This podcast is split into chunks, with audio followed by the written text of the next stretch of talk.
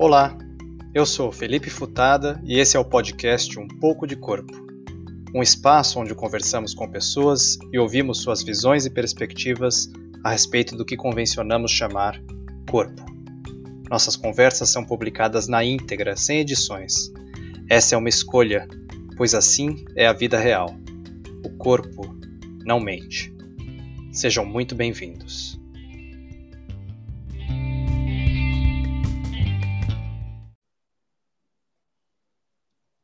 Oi, Letícia. Oi, Felipe, tudo bom?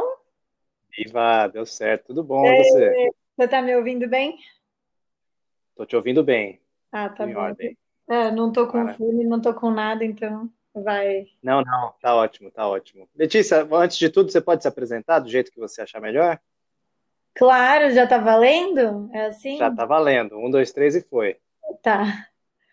Bom, meu nome é Letícia, é, eu sou administradora e urbanista, é, com mestrado, né, e, na verdade, em planejamento urbano e administradora. Fundei o Sampapé em dois mil e doze, que é uma organização que atua para construir cidades mais caminháveis com a participação das pessoas, e venho desde então caminhando e atuando, né, por uma cidade que a gente tenha mais espaço, mais liberdades e seja um ambiente mais justo para todas as pessoas.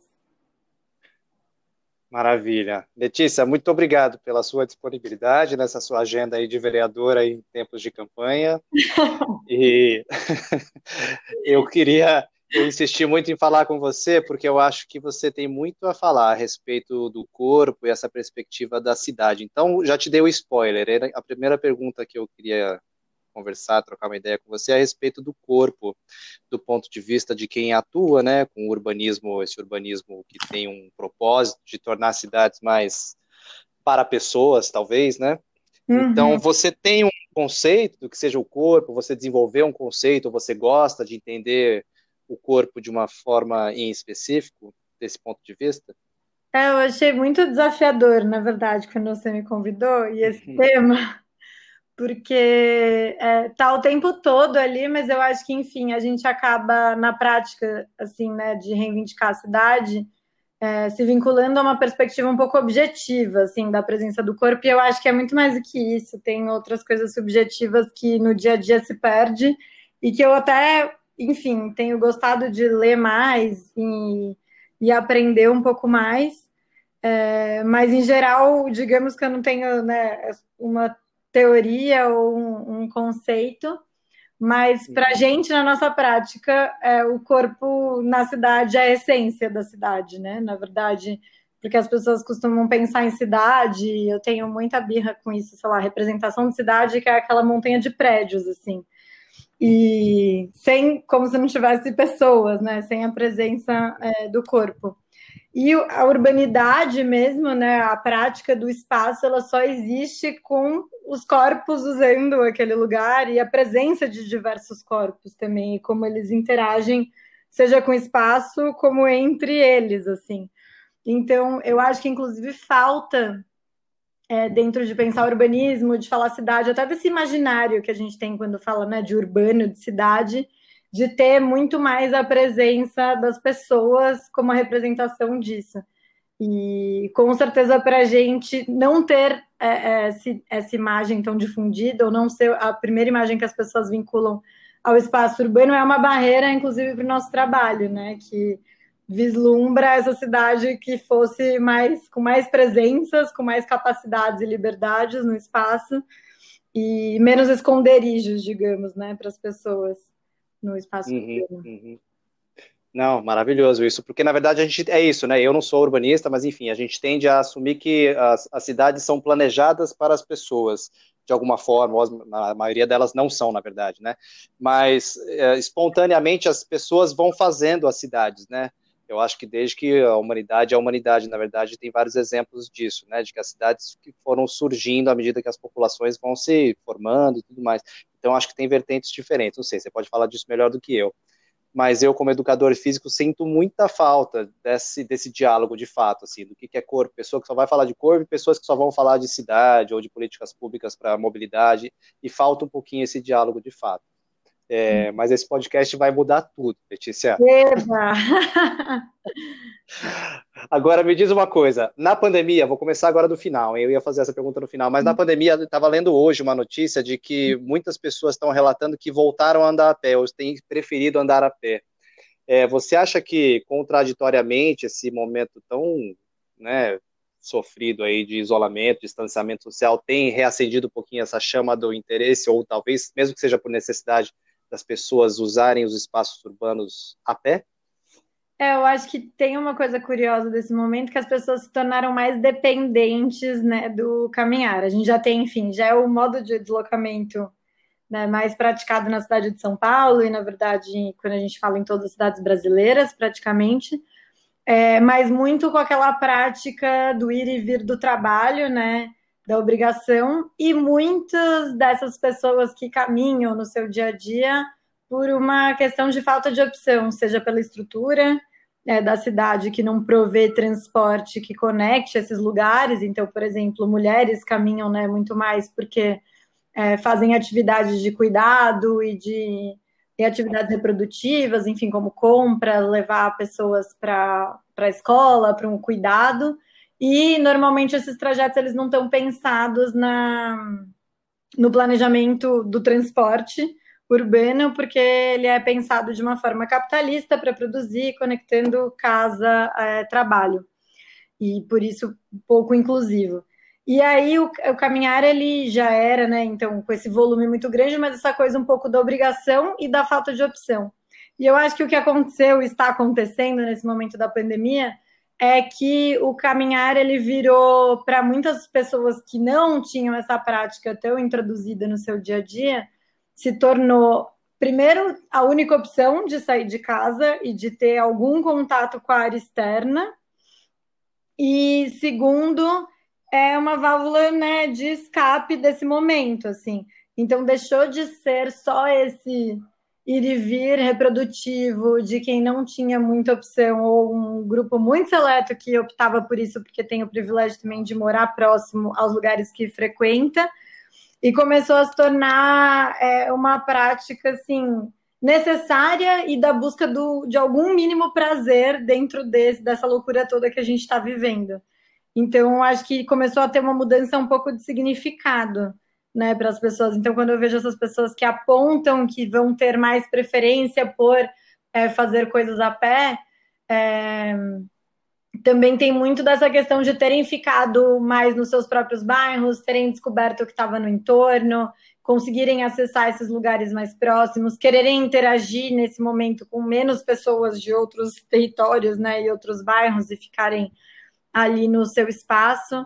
Então, é, a gente ainda, acho que de um tempo, né, para entender, estudar o quanto isso é, perdura, qual vai ser o efeito disso para as pessoas, mas o fato é que já muita gente está meio que se redescobrindo, redescobrindo o seu corpo, né, já que a gente está falando desse assunto, a presença do seu corpo nesse espaço da cidade que por um tempo ficou ali recluso.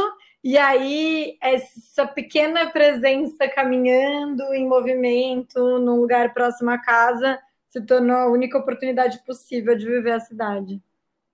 Uhum, uhum, muito legal. E é isso, né? Você falou que a cidade é estruturada de uma forma capitalista, mas de forma alguma uma cidade caminhável ela é contraprodutiva nesse sentido, muito pelo contrário, né? Eu acho que você sabe falar melhor do que eu, mas existem vários estudos que dizem que o caminhar alavanca várias possibilidades de desenvolvimento de comércio local e coisas do tipo, e que é só uma questão de escolha, na verdade, talvez de vontade política, enfim, é. Esse papo é longo. É, na verdade, né? É só um comentário, né? Tipo, uma cidade mais caminhável, ela é, digamos que, muito mais eficiente, né, do ponto de vista energético, produtivo, e aí de todas as outras esferas que sejam, enfim, sociais e de bem-estar das pessoas. Então, ela não anula, né, você produzir, trabalhar, enfim, contribuir, mas ver isso de uma forma muito mais eficiente e coletiva.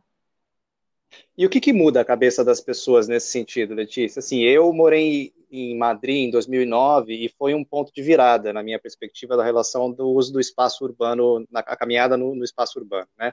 Porque lá, enfim, é uma cultura de rua, as pessoas estão muito na rua, caminham para lá e para cá. Eu acho que a Europa, a Europa, de forma geral, tem um pouco isso. é, mas tem um quê cultural ali. E a, aqui, apesar da gente ter um histórico cultural que tem essa presença na rua, a gente gosta de estar na rua, a gente não... Enfim, a cultura automobilística talvez seja muito mais forte. O que, que você acha que pode mudar ou dar novas opções uh, para as pessoas, novas possibilidades das pessoas aceitarem o caminhar? São propostas, por exemplo, como a Paulista Aberta, coisas assim, ou não? É, eu acho que, enfim, é... o que, principalmente o que muda é você ter uma cidade que te dá a oportunidade e que te convida a fazer isso, né? Então, é uma cidade que sempre, sei lá, caminhar vai ser a melhor opção, né? Vai ser a que vai ser mais agradável, a que eu vou me sentir mais segura, a que eu vou ter um acesso mais, enfim, amigável com o entorno. E o que a gente vive hoje em dia nas nossas cidades é justamente ao contrário, né? Você tem que ser um, uma pessoa muito resiliente, ter um propósito muito definido ou não ter opção, para justamente falar, não, sim, vou caminhando, porque ao longo dos trajetos a gente sofre, né, diversas violências, sejam elas pelo ar que a gente tem que respirar, o barulho que tem que conviver, o medo de ser atropelada no caminho, o medo da segurança pública, né, da segurança de gênero também. Então, enfim, quando isso é, se torna, né, uma escolha ou uma experiência muito dura, certamente as pessoas não vão escolher. Então, a gente precisa ter um ambiente que o tempo todo, em todas essas variáveis, convide a caminhar. Então, você trouxe, né, essa questão, enfim, de morar na Europa, e Europa...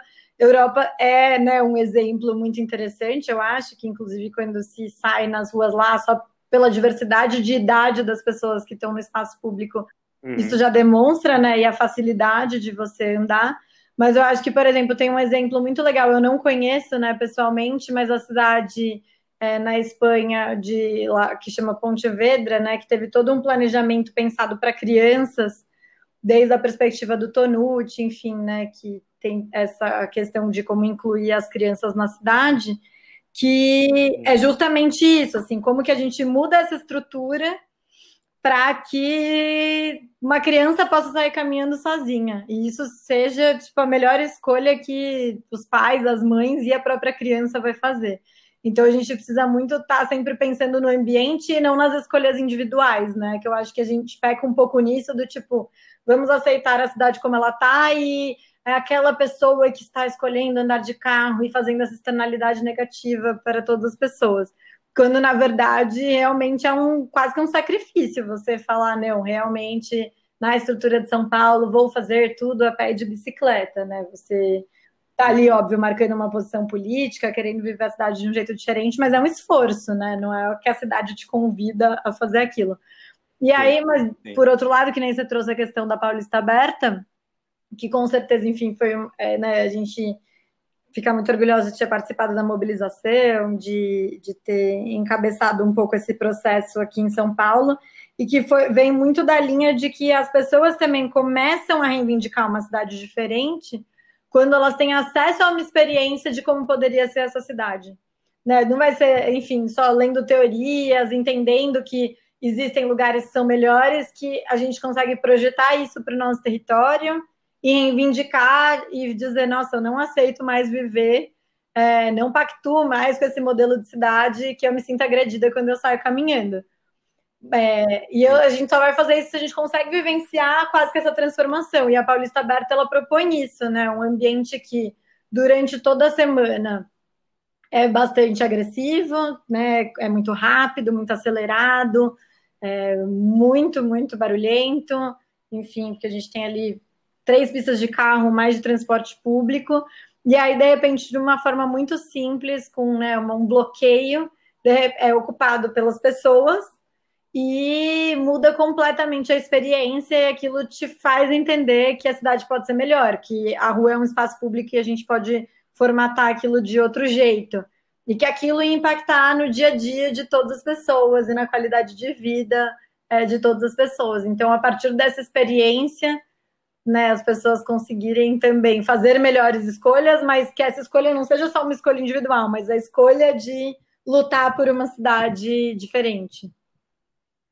Sim, sim. É, olha só, eu estou perseguindo vocês faz tempo já, na verdade.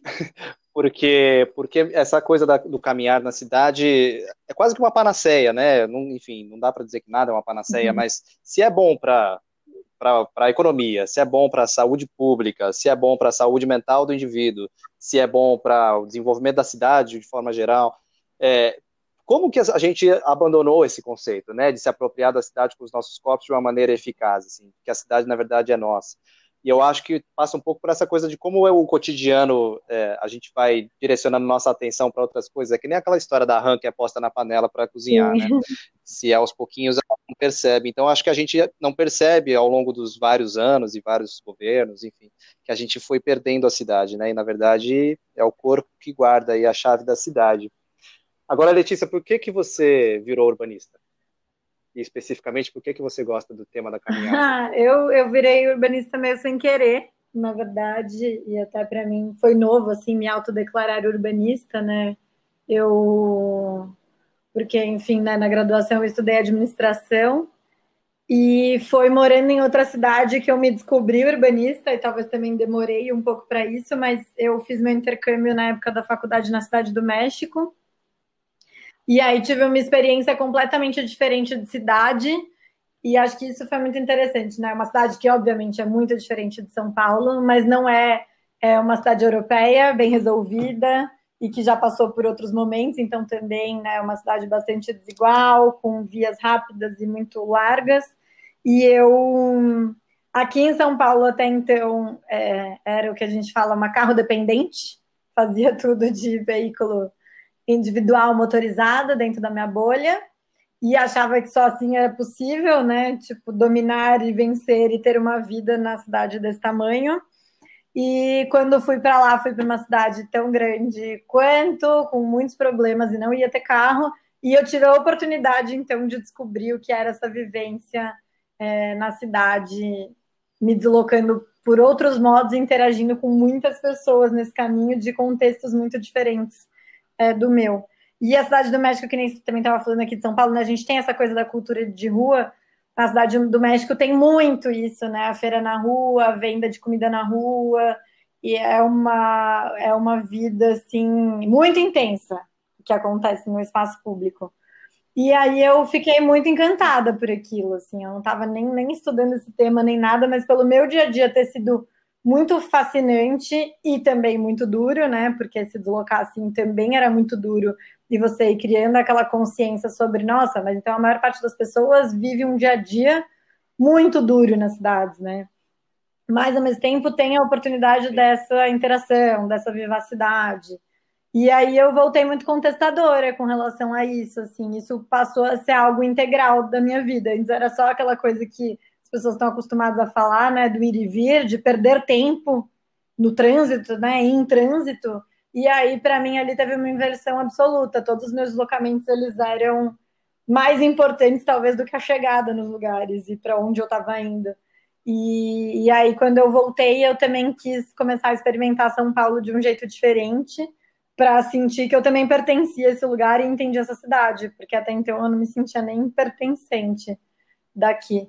E aí eu entendi que eu, que eu precisava atuar com isso, assim, eu precisava é, impulsionar para mudar a lógica da cidade, é, essa questão da justiça urbana fez muito sentido para mim, porque estamos muitas pessoas concentradas aqui no ambiente urbano e eu achava que não podia ser algo secundário, né, a gente às vezes fica só no, nos grandes temas fins, assim, né, que são muito, muito importantes, mas eu acho que se a gente não falar como a gente chega, como a gente vive esse dia a dia, É, não vai ter política pública, modelo de cidade que realmente seja justo para, enfim, moradia, alimentação, educação, se a gente não pensar dessa forma integral. E o deslocamento e o espaço público, para mim, era o que conectava todas essas pontas. E aí fui efetivamente estudar planejamento urbano no mestrado para conseguir me dizer, né, me autonominar urbanista também e trabalhar com mais, mais propriedade esse tema. Muito legal. Agora, Letícia, você falou dessa, desse caminhar da justiça urbana e tal. Existem vários tipos de caminhada, né? Sei lá, o Frédéric Gros tem aquele livro maravilhoso dele, da, uma, Caminhar, uma Filosofia. A Rebecca Solnit é uma outra que escreve sobre o Wanderlust, né? Que são, enfim, ela fala, traça um pouco a história do caminhar e tal.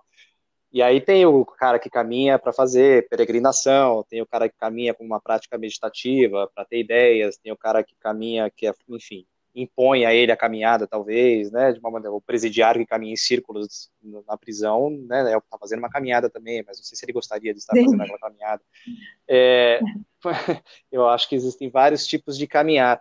Agora, você tem um caminhar que te apraz, que te agrada mais, que te atrai, assim, você gosta de sair a esmo olhando a cidade ou não? Você gosta de pensar o trajeto, você gosta de traçar um trajeto, um trajeto na sua mente e fazer aquela caminhada ou não? Ou tem outro ah. tipo de caminhada que você gosta ah, de fazer? Essa pergunta é ótima. Então, eu gosto de quando acho que esses, esses caminhares, eles se sobrepõem, assim, né? Que não é só um ou só outro, assim.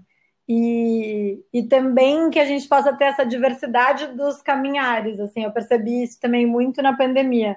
Quando eu tinha uma, uma rotina que o meu caminhar também, ele estava mais pautado no ir e vir, né, não ter um destino, ter muitas vezes até um horário para chegar nesse destino, então não poder também é, me perder ali, na, enfim, nos meus pensamentos ou no caminho, é, eu gostava muito de fazer as caminhadas É, sem rumo, né? Fazer derivas, enfim, sejam elas pensadas, não pensadas, sair para caminhar para tomar decisões e entrar um pouco naquele modo meditativo. Aí eu, com certeza, diria que seria essa. Mas aí agora, depois de viver um pouco essa experiência da pandemia, que eu parei de ter acesso a essa caminhada e tive que começar a fazer só as caminhadas sem rumo, eu tô sentindo muita falta da caminhada com destino. De realmente achar que isso está me levando até um lugar, que eu preciso chegar, e que nesse lugar eu vou realizar alguma coisa, e que nesse caminho eu vou pensando no que eu vou fazer quando eu chegar, e quem eu vou encontrar no final desse caminho, enfim, e que agora com muito desse só derivante também me, me fez falta, assim. Então eu acho que é essa diversidade das possibilidades de caminhar que é muito rico, assim, e principalmente... Isso, se a gente está indo para um lugar, mas a gente não está preocupada com o entorno, por exemplo, eu me sinto muito segura nesse lugar, você consegue ir para esse lugar, ainda meditar, e se vai com o tempo, ainda desviar o caminho, se deu vontade, e fazer um pouco de deriva no meio desse caminho. E acho que isso seria o ideal, né? A gente conseguir ter esses caminhares meio híbridos. Sim, sim, maravilhoso. Ô, Letícia, você... É... Como você, o que você prevê para caminhada no Brasil ou na cidade de São Paulo, sei lá, o que você acha? Tudo bem que eu ia, principalmente pandemia, é um pouco é. atípico, né? Mas como que você tem visto, assim, em termos de políticas públicas, de governos e de atenção que o tema tem chamado? Você acha que a gente está num bom momento, ou pelo menos tem melhorado? Eu acho que já é mais fácil falar desse tema, né? Tipo, as pessoas já entendem que isso... enfim, é importante, que muitas pessoas se deslocam assim, que isso representa também a presença na cidade, é, já entendem que esse é o modo de estar e se deslocar, que é o mais inclusivo e que é para todas as idades, então acho que a gente avançou muito no entendimento. Ainda eu não vejo, assim, as políticas públicas, os empreendimentos, o próprio privado, né, correspondendo à importância que o caminhar deveria ter, e aí que nem você falou, né, que tem essa coisa que a gente quase que não consegue compreender, assim, se é melhor para tudo, por que que a gente já não tá com esse modelo de cidade, assim, então eu, eu fico prevendo muito que esses despertares, eles vão acontecendo, e que a gente no futuro vai sim conseguir viver num ambiente muito mais caminhável, mais harmônico, mais justo, é... Eu acho que, não sei se isso é uma previsão ou se é uma crença, né, uma utopia. Não sei se eu tenho coragem de falar que é uma previsão, mas eu gostaria que, que fosse. É, mas eu entendo até que nem você falou, a pandemia mudou um pouco, mas talvez a pandemia ela está acelerando esse entendimento, assim. Ela pode ser, talvez, infelizmente, precisar de uma pandemia, mas talvez uma possível janela de oportunidade para a gente prever é, essa cidade. Mas é um processo longo, né? A gente depende, enfim, de construções, a gente não consegue fazer isso só com urbanismo tático, né? Urbanismo tático, essas medidas mais leves, tipo a abertura da Paulista, que você faz realmente de um dia para o outro, elas são o pontapé para essa reflexão, mas só com isso a gente não alcança essa cidade. Então, eu acho que é uma caminhada e uma peregrinação que a gente tem que fazer para essa cidade. Muito bom. Deixa eu te perguntar uma coisa. Você saberia dizer, por exemplo, alguns dos índices que indicam o que, que faz, o que, que torna uma cidade caminhável, por exemplo? Que a gente fala disso, mas às vezes as pessoas não sabem, né? É, você, você saberia dizer, assim, quais são as características de uma cidade que é considerada uma cidade caminhável? Sim, é, então... basicamente. É, eu acho que assim, tem, dá para medir de vários jeitos e de várias escalas, né? Não tem um consenso, não tem uma medida global em que se avalia todas as cidades, mas quando a gente fala realmente em escala de cidade, dá para a gente pegar alguns dados muito importantes, como, por exemplo, atropelamento. Uma cidade que tem muito atropelamento e tem morte por atropelamento, certamente não é caminhável, né? E aí São Paulo, por exemplo, pelo menos uma pessoa morre atropelada por dia. Então, esse é quase que um índice básico. A gente pode pegar, né, nesses macrodados também, por exemplo, largura de calçada, é, presença de, de mobiliário nessas calçadas, quando a cidade tem isso mapeado, e a gente consegue, conseguiria, por exemplo, criar algum índice e uma nota que se faz um pouco isso. Mas aí, em outras escalas menores, né, escala do bairro, escala da rua, aí a gente consegue medir isso de uma forma mais...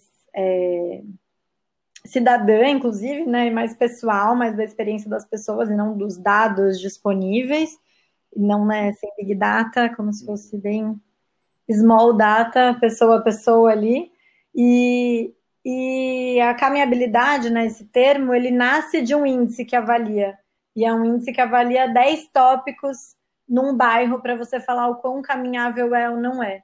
E aí, vou chamar atenção, né, só para alguns, que acho que até algumas coisas que eu falei, um deles, por exemplo, é observar com que idade as crianças começam a caminhar sozinhas naquele território. Então, não é olhar só para a infraestrutura, né? Isso que é muito interessante de quando a gente fala de caminhabilidade. Não é tipo, ah, tem dois metros de largura calçada, tem uma árvore, pronto, check. Não, mas as crianças não se sentiram seguras para caminhar. Então, é, tem outros elementos aí. Também, se mulheres caminham sozinhas no bairro, isso é um dos indicadores, nesse, nesse, na criação do termo caminhabilidade era um dos indicadores. Fala-se também sobre a presença de estacionamento nas ruas como algo negativo, então, né, bairros que dão muito privilégio para a presença do automóvel, que vão estimular o automóvel, eles vão ser inversamente proporcionais a, a serem caminháveis. E aí sim entram outros elementos como presença de ambiente natural, né, o quanto eu consigo, enfim, ouvir, por exemplo, de passarinhos e ver em árvores no trajeto, é, o quanto fico interessada nesse caminho. Então, é uma medida que ela depende também muito da prática das pessoas, daquele espaço, né? Você só, você só falou Não, coisas mas... horríveis aí, né? Crianças na rua, passarinhos... Exato, eu ouvi você falando, mas né, por que não estamos todos trabalhando pela... por uma cidade mais caminhável? E eu acho que, enfim, é legal chamar atenção para isso, porque é um índice que avalia isso, né? E não só infraestrutura muito ali objetiva da cidade, porque a gente vê as políticas públicas tentando contemplar só isso, né? Política de reforma de calçada. Mas pode, precisamos que reforme todas as calçadas e que elas sejam muito acessíveis, mas não adianta. Tipo, a gente pode reformar todas e a gente vai continuar sendo uma cidade não caminhável, né? Isso não vai entrar ali... não vai mudar a nossa pontuação sim. magicamente e nos deixar caminhados. Sim, sim. É, de como isso está, na verdade, dialoga com vários outros setores da sociedade, você bem, falou muito bem. Por exemplo, eu sou da educação física, fala-se muito sobre criar polos esportivos, grandes complexos e coisas do tipo, mas se o seu intuito, na verdade, é tornar as pessoas mais ativas, que é o que a gente precisa mais do que nunca nesse momento, simplesmente tornar as cidades mais caminháveis já vai mudar drasticamente esses índices de de sedentarismo e de atividade física pelas pessoas terem uma condição de possibilidade, um privilégio, né? As que conseguem Sim. fazer isso hoje é um privilégio, mas tornar isso uma possibilidade para as pessoas terem uma vida ativa simplesmente por poderem usufruir a cidade de uma outra forma. Enfim, é, mas eu acho que, espero que a gente esteja nesse caminho. Letícia, a gente falou pra caramba de cidade, não tanto de corpo. Tem alguma coisa que você quer falar antes da gente fechar? Ixi, não sei, né? Eu fui fugindo um pouco do... do... Não, eu adorei. Por mim, a gente faz uma hora, mas é que eu Sim. coloquei um limite de tempo e uma é. média, mais ou menos, aqui, nesses episódios, é, eu... senão o povo desiste. Ah, o mais importante mas... é só que assim, a gente não falou diretamente de corpo, mas caminhar, né, e o deslocamento a pé, ele só existe através do corpo. Então, acho que talvez é esse entendimento que a gente tem que ter. Quando a gente fala de cidade caminhável, a gente não está falando só, né, de sistemas e de planejamentos e de estruturas, a gente está falando das pessoas usufruírem o espaço público da cidade com a sua presença. Muito bom. E que as pessoas que gostam de caminhar podem atuar, ajudar vocês, né, no Sampapé e todas as outras frentes que vocês atuam. Elas claro, podem, podem acompanhar principalmente, enfim, nossas redes sociais, que ali a gente vai publicando tudo que está acontecendo, né, seja no Instagram, no Facebook. Instagram acho que é Sampapesp, Facebook também, e aí podem acompanhar as ações e participar. Esse ano a gente tem menos participação menos presencial, né, digamos, mas ainda assim para a gente estar tá conectado no, no tema e para que mais pessoas tragam, né, seus conhecimentos diversos, assim como você, enfim, consegue ver essa conexão para a gente pensar a cidade dentro de, das áreas de especialidade de todas as pessoas. Muito bom. Letícia, obrigada, muito obrigado. Você pela oportunidade. Muito bom conversar. Maravilha. É isso. Nos muito falamos, obrigado. Valeu, nos falamos. Felipe. Tchau, tchau. Beijo, tchau.